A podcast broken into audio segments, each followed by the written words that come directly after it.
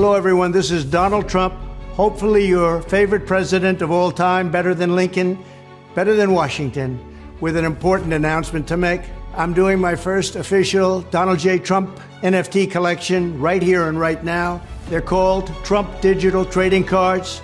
These cards feature some of the really incredible artwork pertaining to my life and my career. It's been very exciting. You can collect your Trump digital cards just like a baseball card or other collectibles. Here's one of the best parts. Each card comes with an automatic chance to win amazing prizes like dinner with me. I don't know if that's an amazing prize, but it's what we have. Or golf with you and a group of your friends at one of my beautiful golf courses, and they are beautiful. I'm also doing Zoom calls, a one on one meeting, autographing memorabilia, and so much more. We're doing a lot. We're doing a lot. Ja, we doen heel veel, zegt Trump. Ja, maar wat doet hij nou precies? Hij start een soort kaartencollectie, een soort Pokémon-kaarten, maar dan Trump-kaarten die je kan sparen. En daarmee kun je dan weer prijzen winnen. Bijvoorbeeld een rondje golf met Trump of een dinertje met Trump. Dat doet hij natuurlijk om geld op te halen, maar het komt hem ook op bakken kritiek te staan. Want hij zou een belangrijke aankondiging doen en dan hebben we het dus over verzamelkaartjes. Het gaat niet goed met oud-president Donald Trump. Ja, want als die belangrijke bijeenkomst, hè, die belangrijke bekendmaking die hij zou doen, als dat uiteindelijk een verzamel uh, kaartje, collectie, uh, prijswinning, whatever is, ja, dan gaat het natuurlijk niet goed. Hè? Trump gaat hier natuurlijk ongetwijfeld heel veel geld mee ophalen. Maar ja, als dit hetgeen is waar de oud-president mee komt nadat hij zijn kandidatuur bekend heeft gemaakt een paar weken terug, hè, vlak na de midterms, waarbij dat eigenlijk ook een beetje doodviel. Er werd wel over gesproken, maar daarna was er geen enkele follow-up, geen grote rallies, geen grote bijeenkomsten. De wijze waarop hij sinds 2015, 2016 in het nieuws domineerde. Ja, is eigenlijk in vergelijking daarmee is dit volledig doodgeslagen. Vervolgens kwamen er weken waarin die wel in het nieuws was, maar toen ging het vooral over nou, de 6 januari-commissie, die waarschijnlijk met het advies komt om Trump crimineel te vervolgen. We hebben natuurlijk andere rechtszaken gehad, de belastingpapieren van Trump, die hij al jaren geheim probeert te houden en die nu in handen zijn van de Democraten in het Huis van Afgevaardigden. Ja, slecht nieuws na slecht nieuws na slecht nieuws. En dan vervolgens komt daar uh, vorige week nog het belangrijkste slechte nieuws voor Trump bij. Dat is namelijk dat hij onder Republikeinse kiezers voor het eerst sinds een jaar of vijf, zes echt flink aan steun aan het verliezen is. En dat blijkt het meest uit een nieuwe peiling, twee nieuwe peilingen zelfs, uh, onder andere van Nieuwe ZTD. Waarin werd gevraagd wie ziet u nou het liefst als presidentskandidaat namens de Republikeinse Partij bij de volgende verkiezingen. En meer dan de helft van de Republikeinen, ongeveer 56%, zei Ron DeSantis. En op ongeveer 35%, dus op een flinke achterstand, staat Donald Trump. En dat is natuurlijk ontzettend slecht. Hoeft niet dodelijk te zijn, want laten we wel eerlijk zijn, Ron DeSantis doet nog niet eens mee aan die verkiezingen. Dus het kan ook zijn dat Ron DeSantis uiteindelijk natuurlijk zegt van nou zoek het allemaal maar uit, daar heb ik geen zin in, ik wacht nog even en dan zijn er een stuk minder problemen voor Trump. Maar het geeft wel aan dat er een opening is voor een andere kandidaat en uh, zoals een krant, volgens mij was het ook de USA Today, uh, deze week schreef, de Republikeinen willen het Trumpisme houden, maar willen iemand anders dan Trump, of in ieder geval staan open voor iemand anders dan Trump. They are ready to shop, werd er gezegd. Ze zijn klaar om ja, rond te winkelen naar een andere kandidaat. En daarom is die peiling wel degelijk desastreus. Want ja, stel dat Ron DeSantis niet meedoet, dan doet misschien iemand anders wel mee. Die zegt, ik ben een Trumpist, maar... Uh, met minder chaos. En uh, ik heb ook niet geprobeerd om een koep te plegen. Dus stem vooral op mij.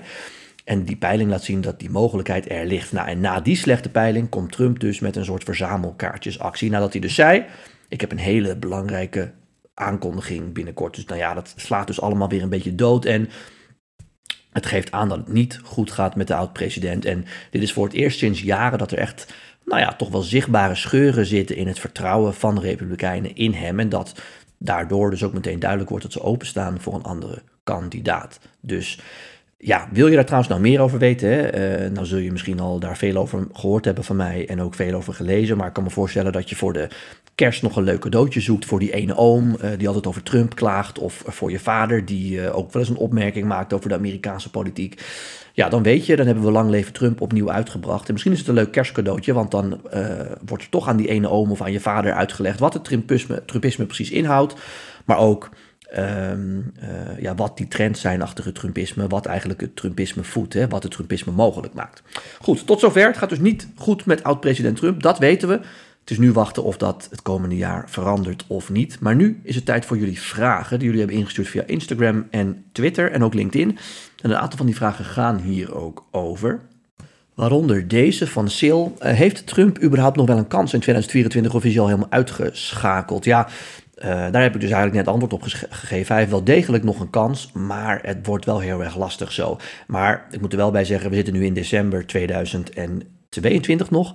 En de echte verkiezingsstrijd wordt natuurlijk pas beslist in, nou wat zal het zijn, januari, februari 2024. Ik herinner me nog peilingen uit 2015, uh, waarin Jeb Bush nog ver voor stond op Donald Trump. En uiteindelijk hebben we gezien dat Donald Trump de, de vloer aanveegde met Jeb Bush bij die voorverkiezingen. En al na de derde voorverkiezing, na Iowa, na New Hampshire en na South Carolina, gaf Jeb Bush er al de brui aan. Toen stopte hij er al mee. Dus ja, dan weten we het pas zeker. Hè. Ron DeSantis kan bijvoorbeeld uh, ook nog onderuit gaan, een flinke misser maken. Misschien doet hij niet eens mee. Eh, maar nogmaals, uh, het staat er niet goed voor bij Trump. En dat komt vooral omdat de Republikeinen zeggen dat Trumpisme is hartstikke leuk en aardig. Maar ik sta ook open voor iemand anders die het Trumpisme voert. Dus uh, er is wel degelijk uh, een groot probleem in kamp Trump. Tegelijkertijd heeft hij nog steeds een enorme oorlogskas waarmee hij goed campagne kan voeren. En heeft hij nog steeds een gigantische naamsbekendheid die onder heel veel Republikeinen nog steeds wel positief is. Dus helemaal uitsluiten kunnen we het ook niet. Daar is het gewoon nog veel te vroeg voor. Ja, Sil had meerdere vragen ingestuurd, waaronder ook: is er een meerderheid, of sorry, is een meerderheid in Amerika nu tevreden over Biden of nog steeds, of is hij nog steeds heel onpopulair? Ja, uh, een meerderheid is niet tevreden over Biden. Uh, populariteitscijfers, de waarderingscijfers van Biden, zijn job approval, die schommelt zo tussen de 40 en 45 procent. Uh, dus een meerderheid is zeker niet populair. of sorry, een meerderheid is zeker niet te spreken over hem. Maar je ziet wel dat een grote meerderheid van de Democraten nu toch wel hem volledig steunt. Ook omdat hij natuurlijk een aantal successen heeft gehad in het congres. En ook omdat die tussentijdse verkiezingen best goed zijn verlopen voor hem. Het is wel zo dat natuurlijk de Democraten ehm, eh, een probleem hebben, omdat een president tussen de 40 en 45 procent, ja, ja dat is in, in, in, in het verdeelde politieke landschap van Amerika is dat niet super slecht, maar het is ook niet super goed. Dus als er een kandidaat aankomt bij de Republikeinen ehm, die, uh, nou ja, minder bagage heeft dan Trump, uh, trouwens, Trump kan ook kans maken. Dat komt door de kiesmannen. Maar zeker als er een republikein komt die heel veel kiezers kan aanspreken. die wat minder bagage heeft dan Trump. En ook alle republikeinen die zorgen hebben over Trump. die eigenlijk liever niet op Trump willen stemmen. maar die, die wel aan zich bindt. Ja, dan maakt hij wel degelijk een goede kans. Met andere woorden, Biden is kwetsbaar. Uh, en ja, de komende maanden zijn ook belangrijk voor hem. Want hij heeft al gezegd dat hij er met de kerst en oud en nieuw even tussenuit wil. En dat hij dan met zijn vrouw, kinderen en kleinkinderen om tafel gaat zitten, wat hij ook bij de vorige uh, verkiezingen heeft gedaan, en zichzelf en hun de vraag gaat stellen of hij nog een keer mee gaat doen. En dat gaat hij van het voorjaar laten weten. Dus er is ook nog steeds een kans, gezien zijn leeftijd natuurlijk ook, dat Biden zegt: Ik vind het wel wel geweest, welletjes geweest na één uh, termijn. Ik denk dat die kans vrij klein is, want Biden is toch al iemand die zijn hele leven president wil worden. Nu is hij uiteindelijk. Dan geef je dat niet zomaar op, maar het zou kunnen. Dat sluit aan bij de vraag van Albert. Die vraagt: hoe groot is de kans dat er een andere kandidaat komt voor de Democraten dan Joe Biden? Ja, ik schat die kans toch wel op zo'n 30% Ik denk dus dat Biden doorgaat, uh, om de reden die ik net gaf. Maar uh, ja, het zou heel goed kunnen gezien zijn leeftijd dat hij niet doorgaat. En dan zal zijn reden ongetwijfeld zijn. Ik heb geprobeerd, en daarom heb ik ook aan die verkiezingen meegedaan in 2020, om Trump te stoppen. En mijn missie was en is om te voorkomen dat Trump ooit nog in het Witte Huis terugkeert. En ja, de redenatie kan zijn van Biden dat hij misschien denkt dat de campagne van Trump als een nachtkaars uitgaat. Dan hoeft hij ook niet meer mee te doen. En dan wil hij graag het stokje overgeven aan de nieuwe generatie. En dan vindt er ook bij de Democratische Partij een hele grote strijd daarover plaats. Wie die presidentskandidaat moet worden want Peter vraagt, hebben de Democraten nog een paar jonge talenten die kans maken voor de toekomst? Ja, nou ja, ik denk dat dat een vrij dun lijstje is, maar er zijn wel degelijk talenten. Kamala Harris, daar ben ik vaak kritisch op. Ik denk dat zij het heel moeilijk gaat krijgen om Biden op te volgen. Het boot het ook niet zo goed met de president, maar zij zal het zeker gaan proberen. Zijn transportminister, Pete Buttigieg, ik denk dat Biden daar zelf eerder een groot fan van is. Die zal ook mee gaan doen. Ja, en je hebt ook nog een aantal oude uh, uh, talenten tussen aanhalingstekens bij de Democraten. Een aantal oude rotten. Denk aan Bernie Sanders, denk aan Elizabeth Warren. Die denk ik toch ook wel weer een gooi gaan doen naar dat uh, presidentschap. Dus er zijn wel degelijk een flink aantal mensen die warm lopen daarvoor. Ja, dan heb ik ook nog meerdere vragen gekregen. Dus die pak ik even samen van mensen die zeggen: Wanneer ga jij nu ja, je licht laten schijnen op de zaak Hunter Biden?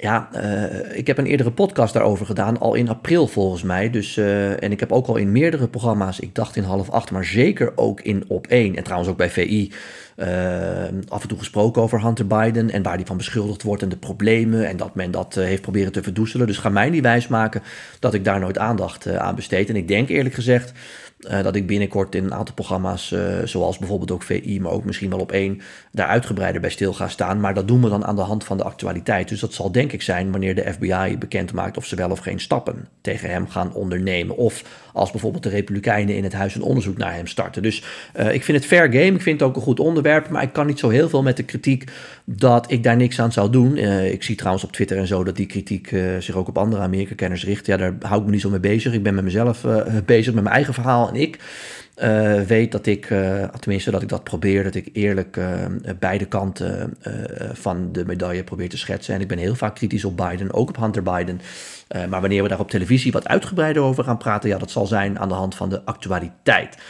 Goed, dan kreeg ik ook een aantal vragen over de Ziggo Dome, hoe het was bij Vandaag Insight. Ja, dat was fantastisch. Het, het, het, het grappige was dat uh, kennelijk die talkshow van de drie heren zelfs in de Ziggo Dome werkt. Want er was humor, uh, de sfeer was goed, het uh, vloog voorbij.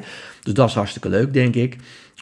ja, en wat heel erg leuk was, is dat er gewoon heel veel mensen van Vandaag in Site daar waren. Echt trouwe VI-fans. Dus ik was erheen gegaan met onder andere Thomas van Groningen en Sam Hagens. En wij werden na afloop gebombardeerd door mensen die even op de foto willen. En het was alleen maar super leuk. Ik weet dat Sam Hagens op een gegeven moment zei van... ik moet naar huis en uh, schiet even op. Want Sam moest kennelijk naar moeders de vrouw. Maar ja, ik vond het hartstikke leuk, want die mensen zijn heel enthousiast. Dus ik heb daar ruim de tijd voor genomen. En Sam en Thomas uiteindelijk ook hoor. Dus het was echt super leuk. Dan heb ik nog een aantal persoonlijke vragen gekregen. Waaronder van Michiel. Hoe omschrijf je jouw afgelopen jaar in een paar woorden? Ja, dan zou ik zeggen... The gift that keeps on giving. En daar bedoel ik Amerika mee, want ik had eigenlijk verwacht dat het een wat rustiger jaar zou worden. Misschien aan het einde van het jaar wat meer media onder andere en wat meer lezingen, omdat er natuurlijk rond die midterms van alles speelde. Maar eigenlijk ben ik vanaf januari uh, tot en met nu uh, druk geweest met allerlei Amerikaanse zaken. Veel politiek, maar ook heel veel andere onderwerpen. Uh, dus ja, het was gewoon een heel mooi en heel leuk jaar. En nu beginnen die presidentsverkiezingen natuurlijk weer. Dus full steam ahead zou ik zeggen. Dan vraagt Sonja, hoe en waar breng je de kerstdagen door? Ja, Sonja, dat doe ik eigenlijk uh, ieder jaar in Noorwegen, want daar komt mijn vriend vandaan en daar wonen dus ook mijn schoonouders. Dus ik ben in de zomer er altijd iedere maand augustus sowieso. En in de kerst en oud en nieuw ben ik daar ook altijd. Dat is in Bergen, want daar wonen ze. Maar dit jaar gaan we naar Al, heet dat geloof ik, een soort skidorpje. Dat heet Al, twee uur rijden van Oslo. Uh, en daarna hebben we dan nog met oud en nieuw een soort echte houten blokhut met open haard en zo'n jacuzzi die je met een open haard moet aanmaken, met zo'n haardvuurtje. Dus super gezellig. Dus uh, ik hoop dat ik een paar avonden in die jacuzzi kan zitten en dan heb je natuurlijk heel veel kans om het noorderlicht te zien, puur omdat je uren naar de hemel staart. Dus dat lijkt me heel erg mooi. Ik kan iedereen ook aanraden om naar Noorwegen te gaan. Ik zie de afgelopen jaren steeds meer Nederlandse kentekens, met name in de zomer. En ik denk dat dat is om, nou ja, omdat Noorwegen is misschien een beetje duur, maar als het in Italië 50 graden is of 40 graden, ja, dan is Noorwegen met 20 tot 25 graden natuurlijk ook wel lekker. En dan vraagt vervolgens uh, Teun nog. Uh, oh ja, die ging nog even over Biden. Biden laat zich weinig zien. Wat houdt hem het meest bezig zo aan het eind van 2022? Ja, ik denk toch ook die vraag: ga ik wel of niet door? En tegelijkertijd denk ik dat wat hem heel erg bezighoudt is hoe kan ik met de Republikeinen gaan samenwerken. Want die gaan natuurlijk niet de Senaat, maar wel het Huis van Afgevaardigden overnemen. En ik denk toch dat Biden wil laten zien dat hij de president is die met beide partijen kan samenwerken. Dat was uiteindelijk zijn unique selling point. Hè. We gaan de temperatuur wat verlagen in het land en we gaan weer met elkaar praten. Nou, dat lukt niet altijd, maar ik denk dat dit ook een enorme kans is voor hem om dat te laten zien dat dat nog steeds wel kan. Dus ik denk dat die twee vragen, hoe kan ik met de Republikeinen samenwerken en moet ik nog een keertje doorgaan, dat die hem het meest bezighouden.